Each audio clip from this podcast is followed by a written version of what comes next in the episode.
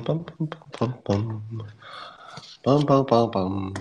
Bum, bum, bum, bum, bum, bum, Daily press conference one joined. Hmm, that's a funny name. Good to see all of you. Come on in. Come on in. You know what time it is. If you if you're watching the clock, you are ready with your finger poised, ready to join Coffee with Scott Adams. Those are the people we like, the prepared people, the people who know what time it is, so to speak, literally and figuratively. Uh, somebody says there's video, Scott. Oh, we'll talk about that, won't we? Yes, we will. But before that, we will prepare for the greatest day since yesterday. And all you need is a cup or a mug or a glass, a tank or chalice or stein, a canteen, jug or flask, a vessel of any kind. Fill it with your favorite liquid. I like coffee. And join me now for the unparalleled pleasure, the dopamine hit of the day, the thing that makes everything better, including the damn pandemic. It's called the simultaneous sip, and it happens now. Go. Mmm. Yep, I can feel that R dipping below one. Yeah, that's core coronavirus talk. Yeah, there was a time when I would not say things like, well, I hope we can get the R less than one. Here's a list of things we still don't know, amazingly. We don't know if ventilators make things better or worse. What? Seriously? We don't know that now? Are you kidding me? We don't know if ventilators make it better or worse now? I mean, I can get why we didn't know in the beginning, but now we still don't know if ventilators make it better or worse. We don't know if hydroxychloroquine works. Still? Are you kidding me? I mean, a lot of you have an opinion, but we don't have good visibility on that yet. Given that it only takes the entire course of having the virus is like a you know a 10 day two week thing. How many 10 day two week periods have passed since we first said hey how about this hydroxychloroquine? And we still don't know? Are you kidding me? What's wrong? How about remdesivir? We think that's pretty good right? Because you saw you saw the uh, news come out that remdesivir looks like it's really successful. Did you know that at the same time, they're saying remdesivir is very successful, that they say, but they kind of mutter this, it trails off. Uh, li- listen to the second part. I'll, I'll mutter it so maybe it won't be that clear, so you have to listen carefully. Remdesivir had a very successful trial. We have very high hopes for it. It's working very well, except that it doesn't seem to change the death rate whatsoever. But the trial went very well. We could see that the levels of virus were decreasing. But for some reason, the same amount of people die no matter what, whether they're on the drug or not. However, the drug is very, very promising. What? Are you kidding me? We don't know if remdesivir has any impact on the death rate because we haven't seen it, meaning, meaning we haven't seen it make any difference. Now, if it doesn't change the death rate, what's it doing? What's it doing? Now, I get that they can measure that people are cleared of the virus faster, but if they die at the same rate, that's sort of the whole game, isn't it?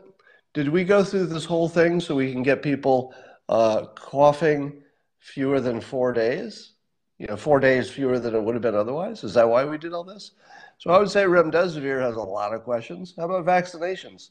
I see a story today that maybe we'll never have one because there's a really good chance we will never have a vaccination because this this virus is similar to ones that we still don't have a vaccination for. It wouldn't be it wouldn't be the first time we couldn't find a vaccination at all. Now, I feel optimistic that we will, but we don't know that. We also don't know why viruses ever peter out.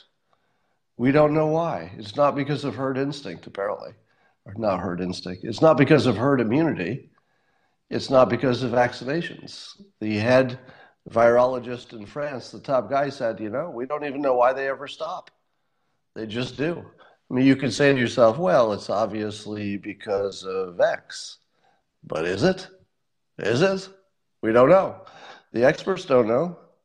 So, those are all the things we don't know about this coronavirus situation. But I wanted to do a little math for you, and this will be a, a little math that you can do at home. I'm going to give you some raw numbers, and I want you to check my math. Now, there should be time that you can just quickly calculate this, and some of you will do, do it in the comments so we can see. And here's the calculation What if the rest of the country, the United States, had the same experience in terms of death rate as New York City? What would the death rate be in the whole country if it, if it turned out in the long run to be similar to what New York City is experiencing just so far? Not even counting future deaths in New York City, just what they've had so far. Here are the numbers that you can calculate that from. Um, and check check to make sure that the raw numbers are right too. I think they're pretty close. So um, this might be a few days old, but the number of dead in New York City that was above the baseline expected dead. So that so listen to how I'm calculating this. I'm not saying this is the number of coronavirus deaths. I'm saying this is the number of uh, deaths above the baseline for a normal year in New York City. And they said it was uh, 21,000 more deaths in New York City. So the implication is that that's mostly coronavirus or all of it, but that doesn't matter. That's just the death rate. So the death rate was 21,000 more than normal. Population in New York City, 8.6 million. So take your 21,000 dead divided by 8.6 million and tell me if you get 0.0024. So that would be the, the ratio of people who died in New York City above and beyond what, what they expected in a normal year. Then, then take the population of the United States, 327 million, subtract out the 8.6 million because you've already dealt with them separately so what's left is I think you got about 318 million people um, that are not New York City. Now, if the 318 million who are not New York City had the same death rate as the ones that are New York City, how many people would die in the United States? Can somebody give me that number? Because I don't believe I calculated it right because it would be 764,000 people dead. So um, somebody's calculating, uh, oh, I don't know what that number, 776,000 dead. Yeah, so in that range.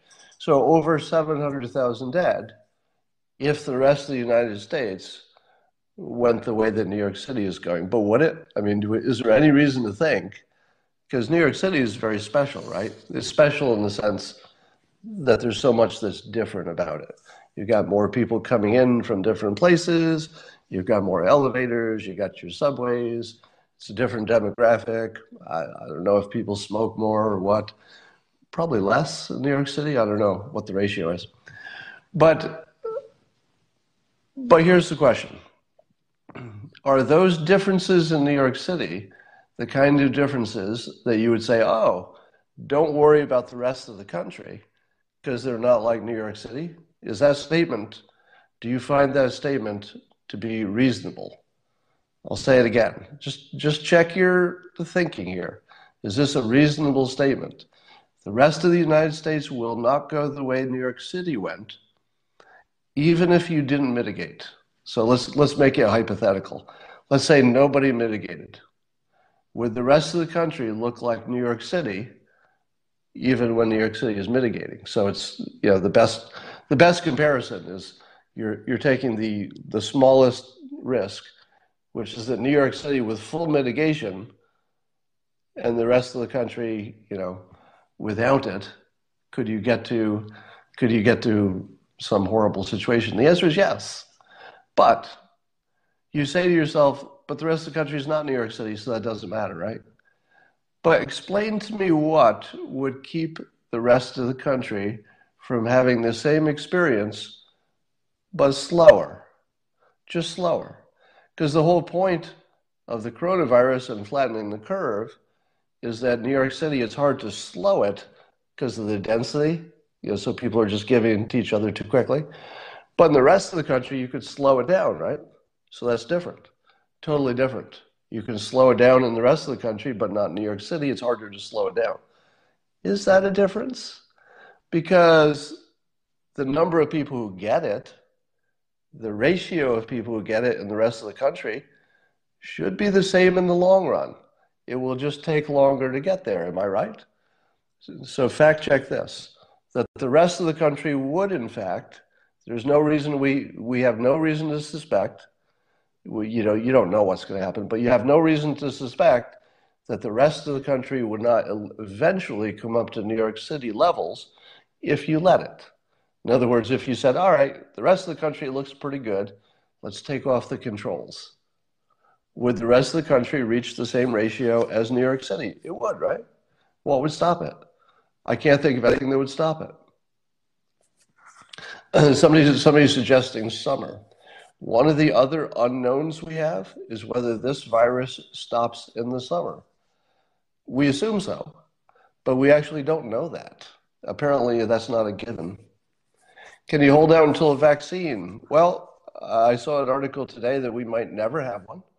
Bill Gates thinks it could take two years, which would be too long to be in lockdown. So, um, the people who said this is just the flu have to explain this math.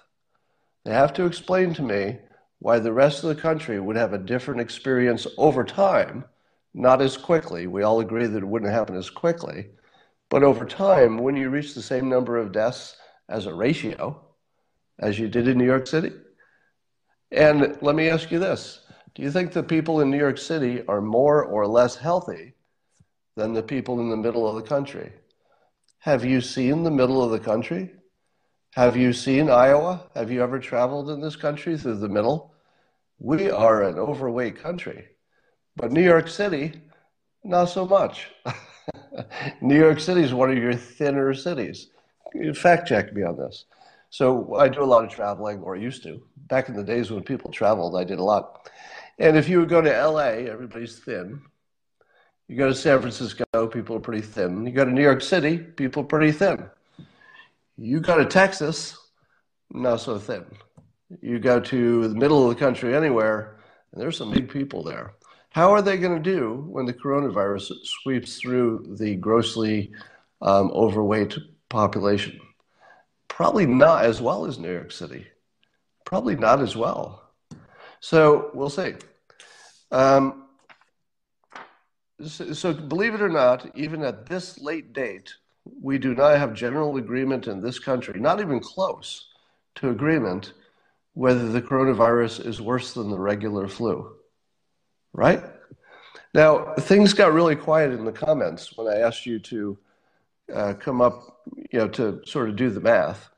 If the rest of the country went like New York City, and I think you'd agree we see no reason it wouldn't happen, there's nothing to stop it, we should have three quarters of a million people die in the next year or so that didn't need to die. Now, is that the regular flu? Three quarters of a million? And are the people who are not afraid of that, three quarters of a million people dying, is it because they can't tell the difference between a country that's in lockdown and doing social distancing and one that isn't?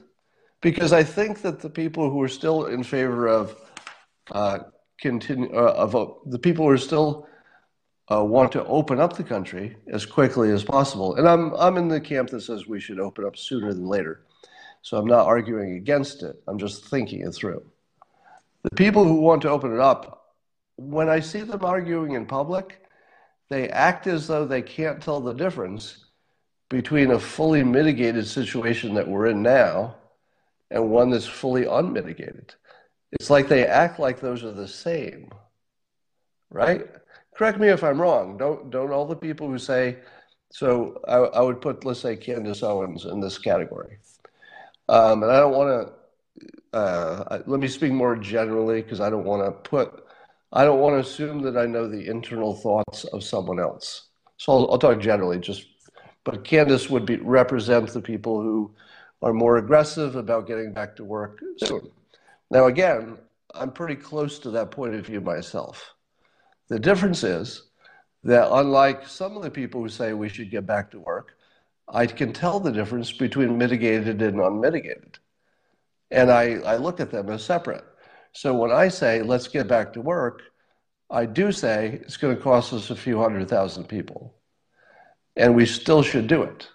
That's my opinion. But if you're arguing we should get back to work and it won't cost us a few hundred thousand people, what numbers are you looking at? Because the numbers I'm looking at, as soon as we take the mitigation off, it should get there. Now, it could be the experts are wrong. Have the experts ever been wrong? Yeah, a lot. So it could be that um, Candace and folks who have that point of view turn out to be the ones who are right. You know, can I rule that out? Nope. I cannot rule that out. I can't rule out at this point. I can't rule out that a year from now we'll be saying, Scott, you freaking idiot. You told us that this was dangerous. We took all the mitigation off and nobody extra died. Maybe. I mean, maybe this summer will be enough to take the edge off it. We get some therapeutics. We figure out stop using ventilators, just, you know, brainstorming here. Maybe, maybe the death rate plunges in the next few months no matter what we do. It's possible. So uh, I guess there, there's some some controversy about whether Candace Owens got uh, banned temporarily from Twitter. Uh, I'm just watching the conversation online, and people seem to think her account still exists, so therefore she was not banned. But other people say, no, it looks like that. It's just that she can't tweet. So it looks like it's live to us, but if she tried to tweet, she wouldn't be able to, allegedly. So I don't know the details. So I don't know what's banned and what isn't. That's just the controversy that's going around. And I guess the the sub part of that controversy is that the only thing anybody can think of as to why she would be banned from Twitter is that Twitter thinks she's spreading misinformation or bad information about the coronavirus. Now, I also think that Candace spreads dangerous and bad information about the coronavirus. But am I an expert? No. It is my opinion about what is dangerous to spread about the coronavirus. Should you take that seriously? No. no. I'll tell you when my opinion is worth taking seriously, and this isn't one of them. Because there's nobody who knows. There's nobody who's smart enough. There's no expert. There's no mathematician. There's no statistician who can tell you when's the right, right time to go back to work. If it were easy, we wouldn't be arguing about it. It's just unknowable. So, so we all end up using sort of our, I don't know, our biases, our gut instinct, our, our guessing. So I'll make a guess because we have to make a decision, right? We don't have the option of not making decisions. Even not making a decision is a decision of not going back to work. So you got to make a decision, but I think you need to have some humility about how comfortable you could be knowing you're right. I would say I'm not comfortable. I'll give you my opinion, but don't ask me to be confident about it. That would be crazy. And anybody who acts confident about their opinion either going back to work or staying locked up longer, if they're acting confident, you should immediately ignore them. Like the moment you see strong confidence, you should run the other direction. Now, that's partly one of my issues with Candace's opinion on this. It's not even the details of the opinion, which I end up being very close to. In other words, my opinion isn't very far from Candace's. I don't even know if there is any difference, actually. But um, the difference is she, she, at least she presents herself publicly as very, being very certain that that's the right answer. I can't, I can't get close to that level of certainty, even though I'm leaning in the same direction. Now, I'm not sure that it's bad to act certain when you're not. I don't know if that's the wrong thing in this situation because certainty is part of what influences other people. And even I'm watching the show as a spectator, and I say, you know, if I could, if I could influence people to maybe agree with my best guess, maybe I'd do that. I just don't know if I want to. Candace might want to influence people. And when you're influencing, sometimes you do take on more certainty than you actually feel internally. So, again, this is speculation because I can't tell you what Candace or anybody else in the world is thinking. I can't know that. I can only know what they're doing, and then I try to put my interpretation on it. But it's my interpretation. I don't know what's in their head. So my interpretation is that um, Candace is one of the best persuaders in the game. And if she is taking on more confidence in the way she persuades than she might internally feel, I would say that's okay. I would say that's okay because that's what persuasion is. But um, I'd be a little wary of anybody you think actually believes their own confidence. So I ended up uh, um, I ended up uh, unfollowing Candace because I couldn't stand I couldn't stand what I thought was bad information. So I had I had the same opinion that um, I think Twitter had because we don't know why she was banned. But the only thing anybody can think of is that Twitter thought that her her recommendations were counter to the experts. I believe. Specifically, I think the one that got her allegedly, um, and I don't know what the word is, it's not banned, but like what happens suspended, get a timeout, whatever the word is. Uh, I think what it was is that she was seemingly suggesting um, not paying attention to the government guidelines. So it could be that Twitter just said, ah, it's just too dangerous to have people suggest that we should ignore government health and safety guidelines. But here's where the real issue is. If that's your standard for suspending someone on Twitter, how do you not apply that to the Surgeon General of the United States? How do you not apply it to every politician who has misspoken, of which there have been many? When I say misspoken, I'm being generous because politicians have flat out given you wrong, dangerous information. Lots of them on both sides, including the president, probably. I can't think of an example, but one assumes that every politician has given you bad information at least once. The Surgeon General told you not to wear a mask. The World Health Organization had more misinformation than information. Why are they not banned? Who gets to decide? Is the Surgeon General okay because at least he was trying? Well, at least he was trying. Sure, he got it wrong, but at least he's a medical professional. At least he was trying. Well, Candace doesn't get the benefit of a doubt. What if she gets run wrong? What if she uses her just good judgment, looks at a situation, and it's not so much a medical one as it is, you know, a risk management situation of do you want to risk this to get back to work? Do you believe the statistics, that sort of thing? What if Candace makes a good, a uh, let's say a good um, intentioned opinion. And what if it's wrong? Wrong in the sense that after everything is said and done, you can look back and say, oh, that was the wrong decision in hindsight. So, in hindsight, what if it was wrong? Can, can you suspend somebody for being wrong with good intentions? If you have good intentions, you show your work, and I believe Candace shows her work, right?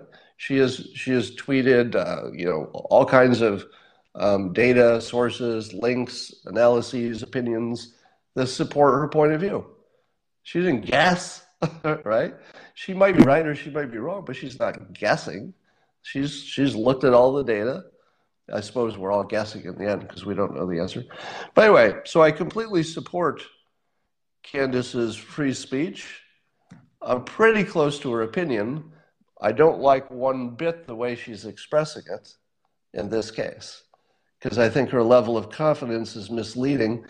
but that's a personal decision. She can make that decision. It's not up to me to judge. So I don't judge her um, and don't much disagree with the, the ultimate direction that she's promoting. That was too much on that. All right. Uh, I know you want me to talk about Kim Jong un and his photo. So there was the photo, and then there's a video. So the photo showed Kim Jong Un cutting the ribbon, and I called, I called BS on that photo. Now somebody said, Scott, Scott, Scott, Joke's on you because there's a video too. There's a video. So the video isn't a lie, is it? Deep breath. let me just let me just say it again, and then maybe you can figure out where my head's at. Scott, Scott, Scott, don't you know it must be true because it's on video? Do I need to go on? It's 2020. Anybody who says to me, Scott, Scott, Scott, it must be true, look at the video. Where have you been for the last five years? Four years is really, really crunch time. Last four years. If you haven't noticed in the last four years that video can lie, where have you been? The entire Fine People hoax is based on a selectively edited video. The entire uh, he, the president wants you to drink Clorox hoax is based on selective video, where you just don't show the whole context. Video is the most misleading thing in the world. What about the Covington kids? Do you know why I thought that the Covington kids were actually to blame for about 24 hours until I saw the video from the other angle? It's because video lies. Video is a big old liar. It's a lying liar. Did y'all see the uh, deep fakes of, uh, you, know, you, you can see Trump giving an Obama speech or Obama giving a Trump speech in their own words? It's crazy. Now, I don't think that the videos were deep fakes, but if you're saying he must be alive because there's a video, just listen to yourself. Just try saying that out loud. Uh, look in the mirror Look in the mirror. Those of those of you who said, Scott, you're wrong because there's a video. Look in the mirror and look in the mirror and say to yourself, Yes, I believe Scott's wrong because there's a video. Can you even say that in the mirror and look yourself in the eye? You know that video doesn't mean anything. You know that, right? Does, does North Korea have the ability to find some old videotape that might look like he was he was touring some facility that looked industrial. Yeah. How hard would it be to fake that? Pretty easy. Pretty easy. Right. Um, now, here's the fun part. Um, let me, if anybody's new to this, let me say I'm mostly having fun here. If, if you mistakenly think you heard me say, I am 100% sure these are fake pictures and Kim Jong un is actually dead, I'm not saying that. All right. I'm just having fun. But can you agree that the video has no evidentiary value? Would you agree with that? Would you agree that the evident the evidentiary value of the video is zero in 2020? I hope we can agree with that, right? Because if you thought it was proof, I don't know where you've been for four years, because video is more misleading than than anything else. All right. Secondly, here's some fun parts. Now, the next thing I tell you, I can't put any assessment of credibility on. Okay? Um, somebody says, Scott, you mentioned video first, though. Nope. no, you can't change the history. The only the thing I saw first was the photo, still photo, and then later somebody said, "Hey, there's a video." So don't change the history, right? Uh, so here's the fun part, and I can put no assessment of credibility on the next thing I tell you. So a Twitter user who shall remain nameless took that photo and ran it through. Apparently, there's a piece of software which is for this purpose to find out if something's been photoshopped. And the way the software allegedly works is that it finds edges. So if the edges look either too good or not good enough, that's telling you something, right? So there's the the sharpness of the edges, like you know, let's say the difference between Kim Jong Un's body and then his background, that that distinction. If it's too sharp or too fuzzy, that should tell you something based on the software. So this Twitter user took that photo, ran it through the software, and what did the software say? Well, according to him, and I'm not an expert at analyzing the output of that kind of software. According to him, it's unambiguously a fake.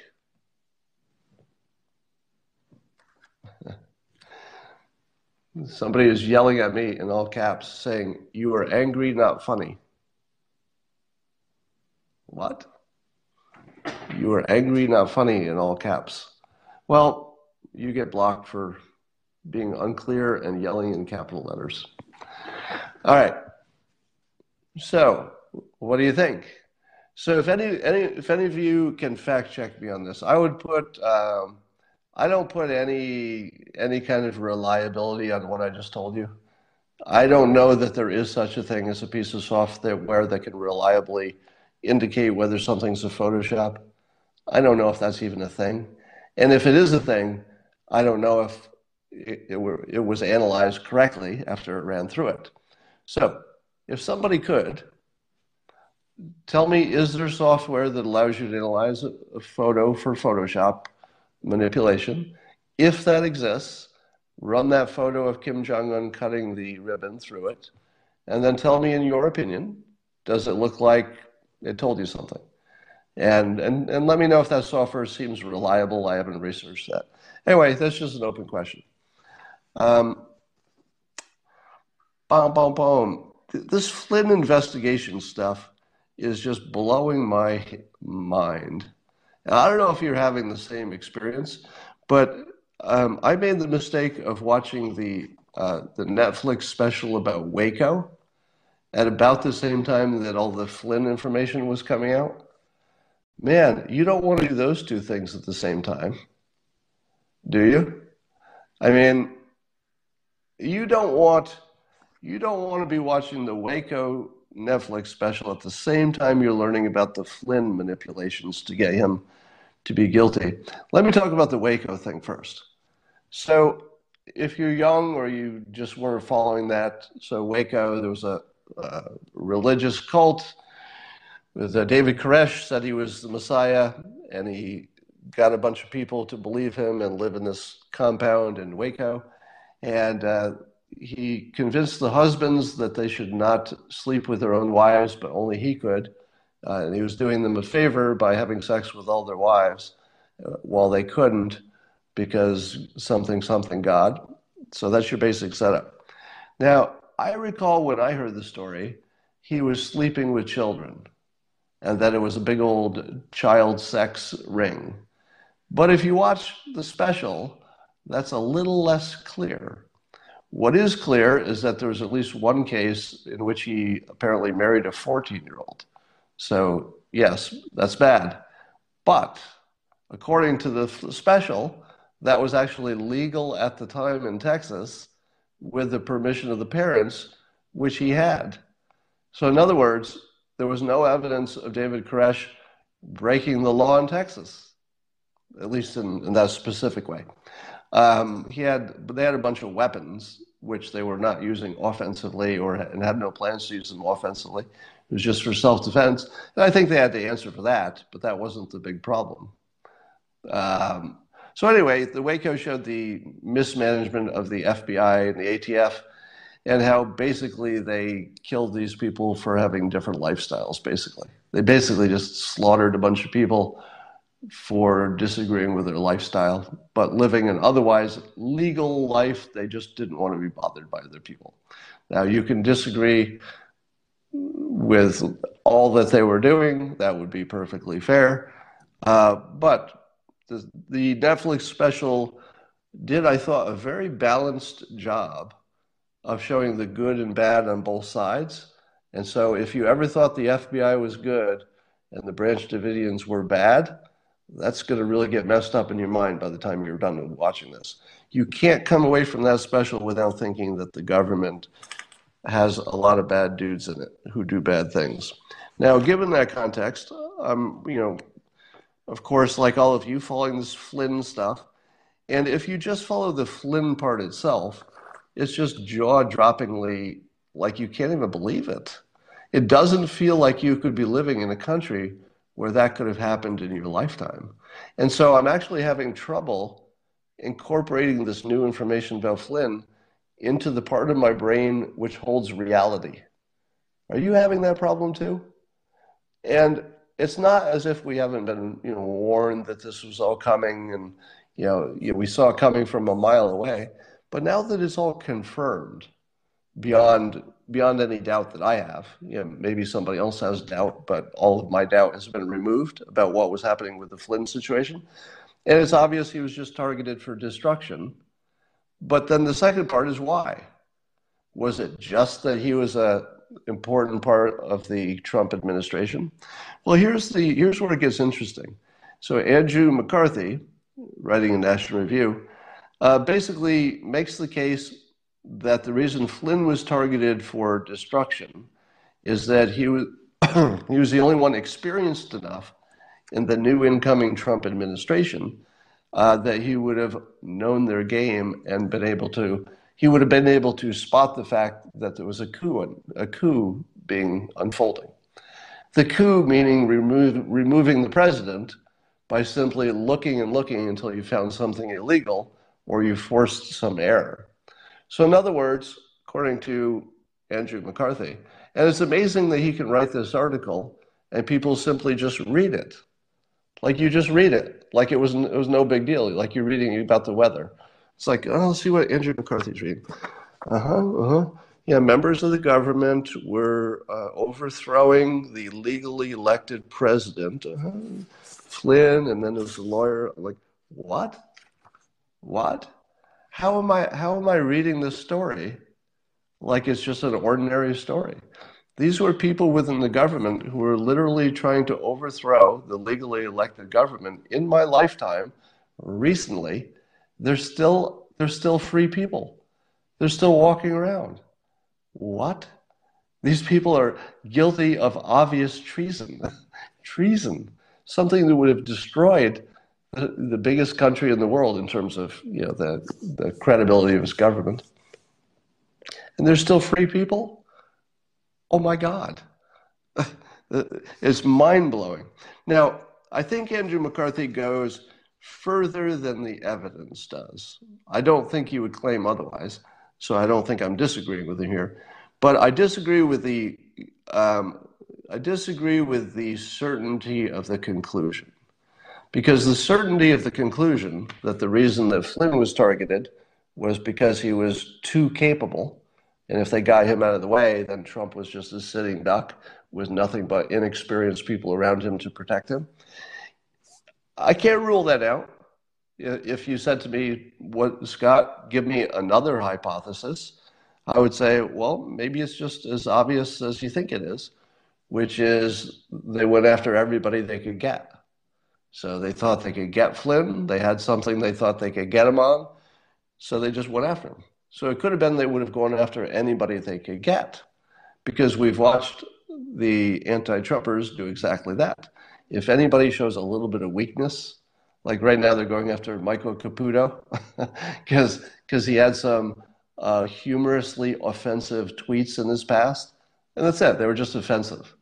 They weren't anything else. Nothing with an ism on it. You know, no racism, sexism. You could try.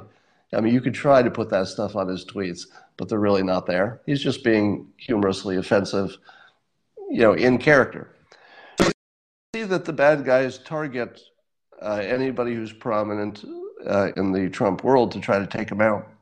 Uh, by the way, I'm predicting that in the next month that I'm that's going to happen to me. So here's my prediction: sometime in the next 30 days, I would expect to be taken down by somebody in the mainstream media or otherwise, probably probably a mainstream article. And here's why. Because you noticed uh, yesterday that the president retweeted me three times, and then four uh, four times if you count the fact that he also retweeted a tweet that I retweeted talking about Greg Gutfeld, uh, what he was talking about on the five. So presumably, people who are watching the president, and that's a lot of people, probably scratched their head and said, uh, why is the president retweeting this random guy so much? And at some point, they're going to say to themselves, we need to take this guy out because his voice is being influential. Now, if you remember the, the 2016 election, um, and you may remember that uh, Bloomberg did try to take me out. So Bloomberg hit, did a hit piece on me, and it was obvious that it was a hit piece from the start. Like it, it wasn't anything but a hit piece from the way it was set up to the way it went. And I mistakenly thought that I was so clever that I would answer questions in a way that would be so disarming that even though I knew it was going to be a hit piece, it wouldn't work out the way they wanted it to. So that's what I naively thought would happen. What I didn't count on is them just making stuff up, taking things out of context, you know, the usual stuff.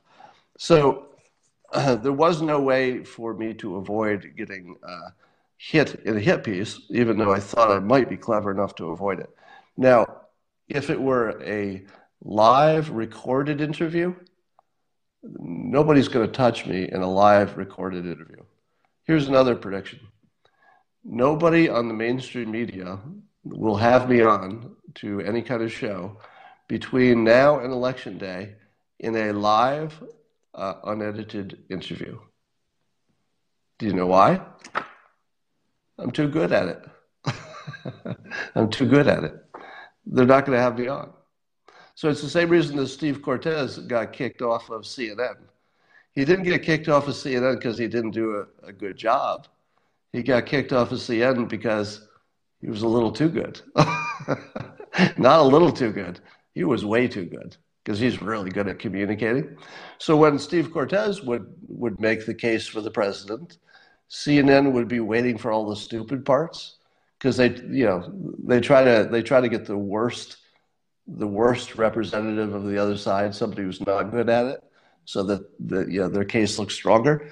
And then Cortes will go on there and he'll just slay perfectly reasonable, fact based, shows his work, and they'll just be like, ah, maybe you shouldn't be on CNN anymore. So they they, they basically just uh, didn't let him on anymore.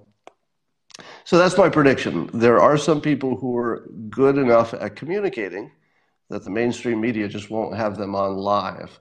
But I do predict that they will try to entrap me, or maybe not even interview me, in which they'll take a bunch of stuff out of context and they'll dig up things that are fake news from the past and they'll put together a little package to show that nobody should listen to me because of all those bad things I may or may not have done.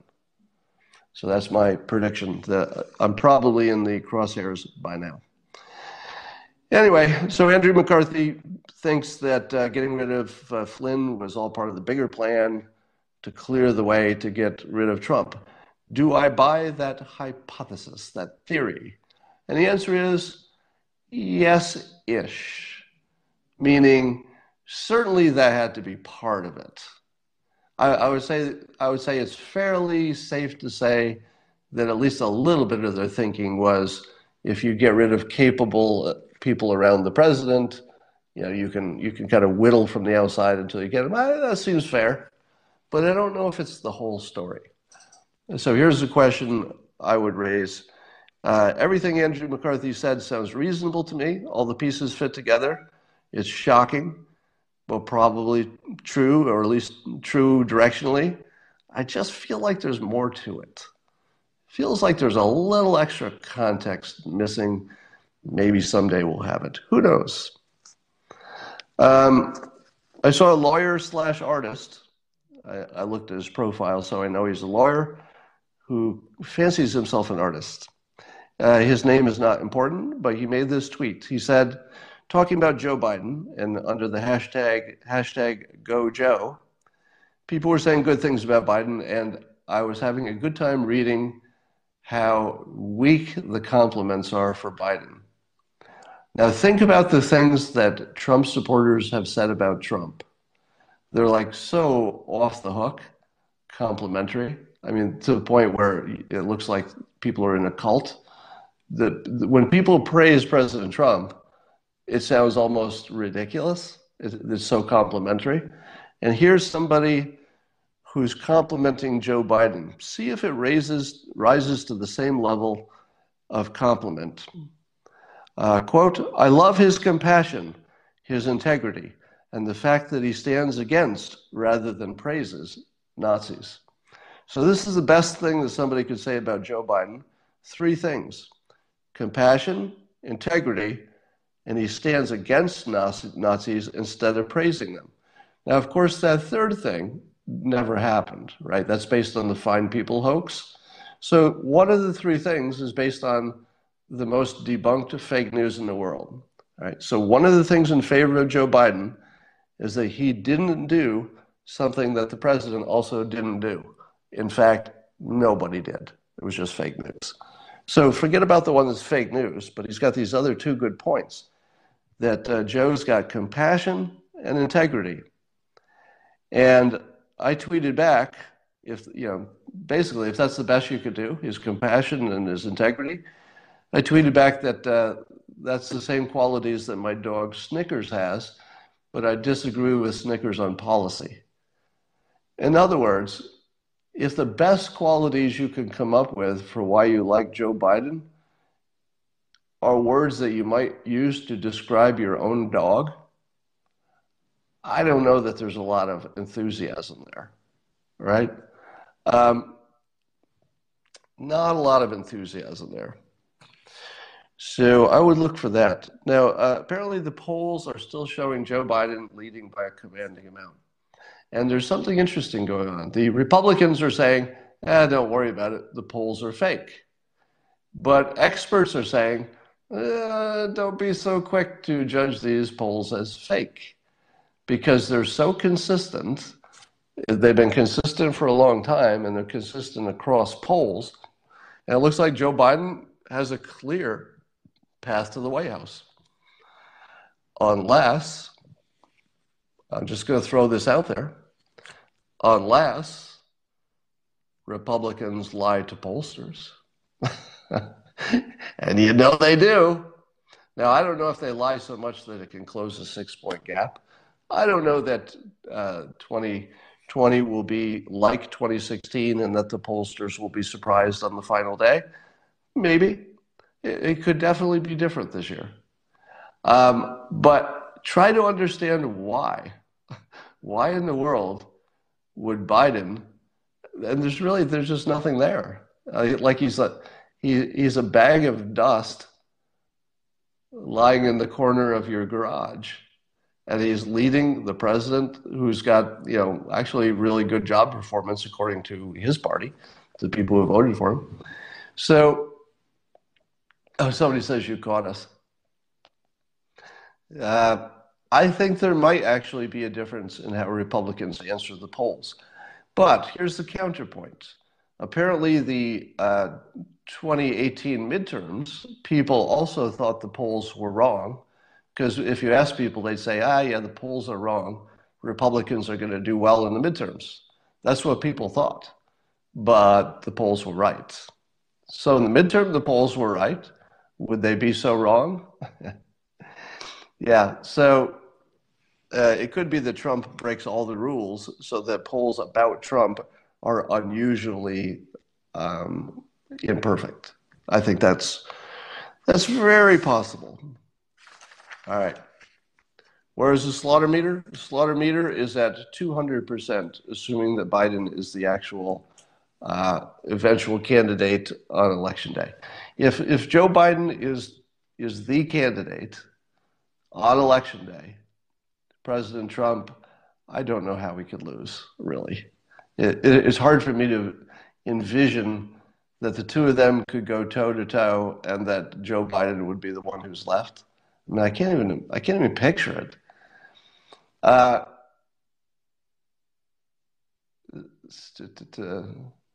yeah, that's true. They um, did the Republicans do better in the Senate? Somebody says in the in the comments.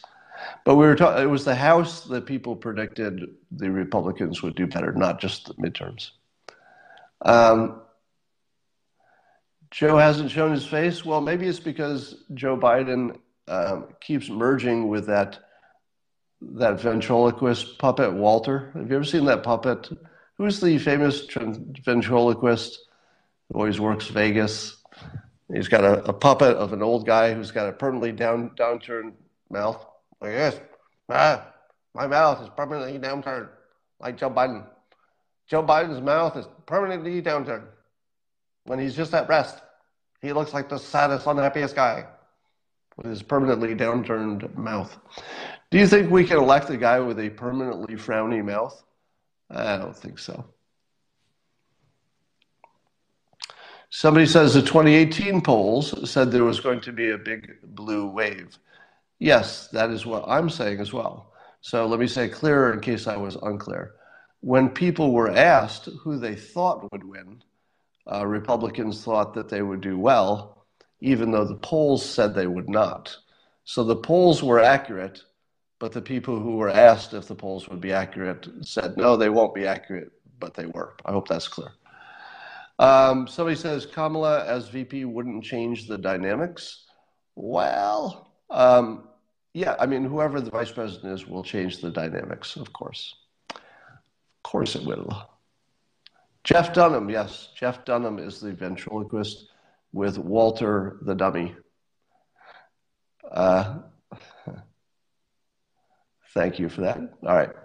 So that is all I have for today. It's more than enough more than enough to take you into the greatest, ah, the greatest day all weekend. One of the best, I think. I think you're going to go forth and have a good, good day today. Let's wait for more good news coming out. I'm waiting for more and more great things to happen. And uh, you should hear some of them today, maybe tomorrow. And I'll talk to you tonight. You know.